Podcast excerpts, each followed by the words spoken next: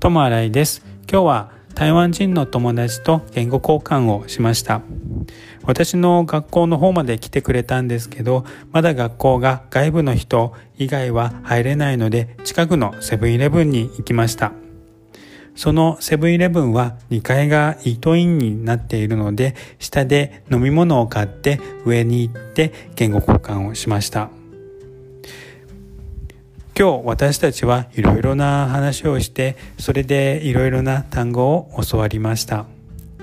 このように台湾人の人たちで結構日本語を勉強している人が多いのでこのような感じで言語交換をたまにしております。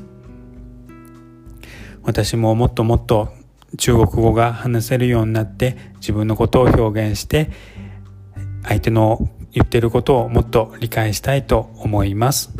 ともあらいでした。ありがとうございます。